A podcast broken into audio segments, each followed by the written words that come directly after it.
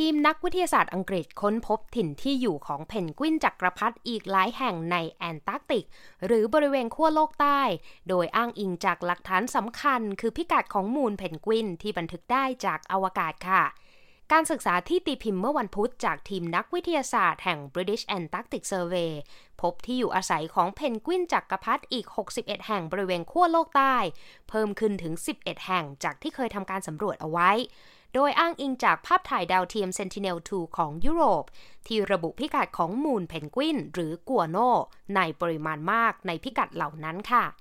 ปีเตอร์เฟรดเวลนักภูมิศาสตร์และหัวหน้าทีมวิจัยของ British Antarctic Survey ได้บอกว่านี่คือข่าวดีเพียงแต่ถิ่นที่อยู่ใหม่ๆที่ค้นพบนั้นเป็นเพียงพื้นที่เล็กๆเท่านั้น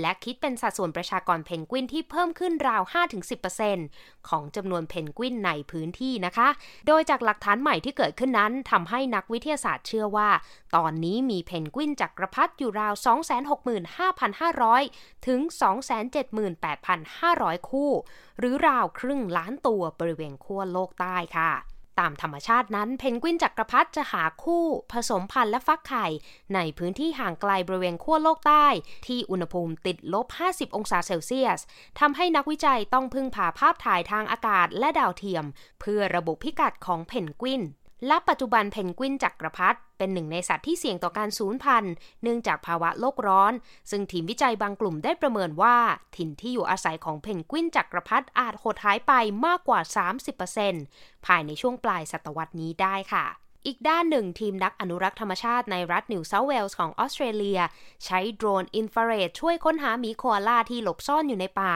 เพื่อช่วยเหลือสัตว์สัญลักษณ์ของออสเตรเลียที่คาดว่าจะสูญพันธุ์ไปจากรัฐนิวเซาท์เวลส์ในอีกสามสิบปีข้างหน้าค่ะ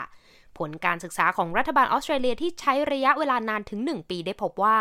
หมีโคอาล่าอาจสูญพันธุ์ไปจากพื้นที่ดังกล่าวในอีกสามสิบปีข้างหน้าหรือในช่วงปีสองพันห้าสิบเว้นเสียแต่ว่ารัฐบาลจะหามาตรการป้องกันอย่างเร่งด่วนค่ะ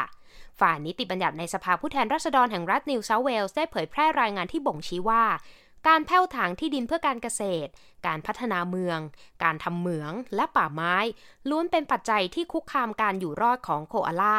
รวมทั้งเป็นการทำลายถิ่นที่อยู่อาศัยของพวกมันด้วยโดยปกติแล้วโคอาล่าอาศัยอยู่ในป่ายูคาลิปตัสซึ่งเป็นต้นไม้ที่ให้ที่พักพิงและพวกมันกินใบยูคาลิปตัสเป็นอาหารแต่ในช่วงฤดูกาลไฟป่าครั้งที่ผ่านมาที่กินระยะเวลายาวนานผิดปกติเนื่องจากสภาพอากาศแห้งแล้งรุนแรงสร้างความเสียหายต่อถิ่นที่อยู่อาศัยของหมีโคอาล่าป่ายูคาลิปตัสทั่วทั้งรัฐถูกทำลายลงไปถึง ยี่สิบห้าเปอร์เซ็นต์ และในและรายงานยังระบุด้วยว่าในบางส่วนของนิวเซาท์เวลส์ไฟป่าทำลายที่อยู่อาศัยของโคอาล่าไปมากถึง แปดสิบเอ็ดเปอร์เซ็นต์ ค่ะรายงานฉบับนี้ยังแนะว่า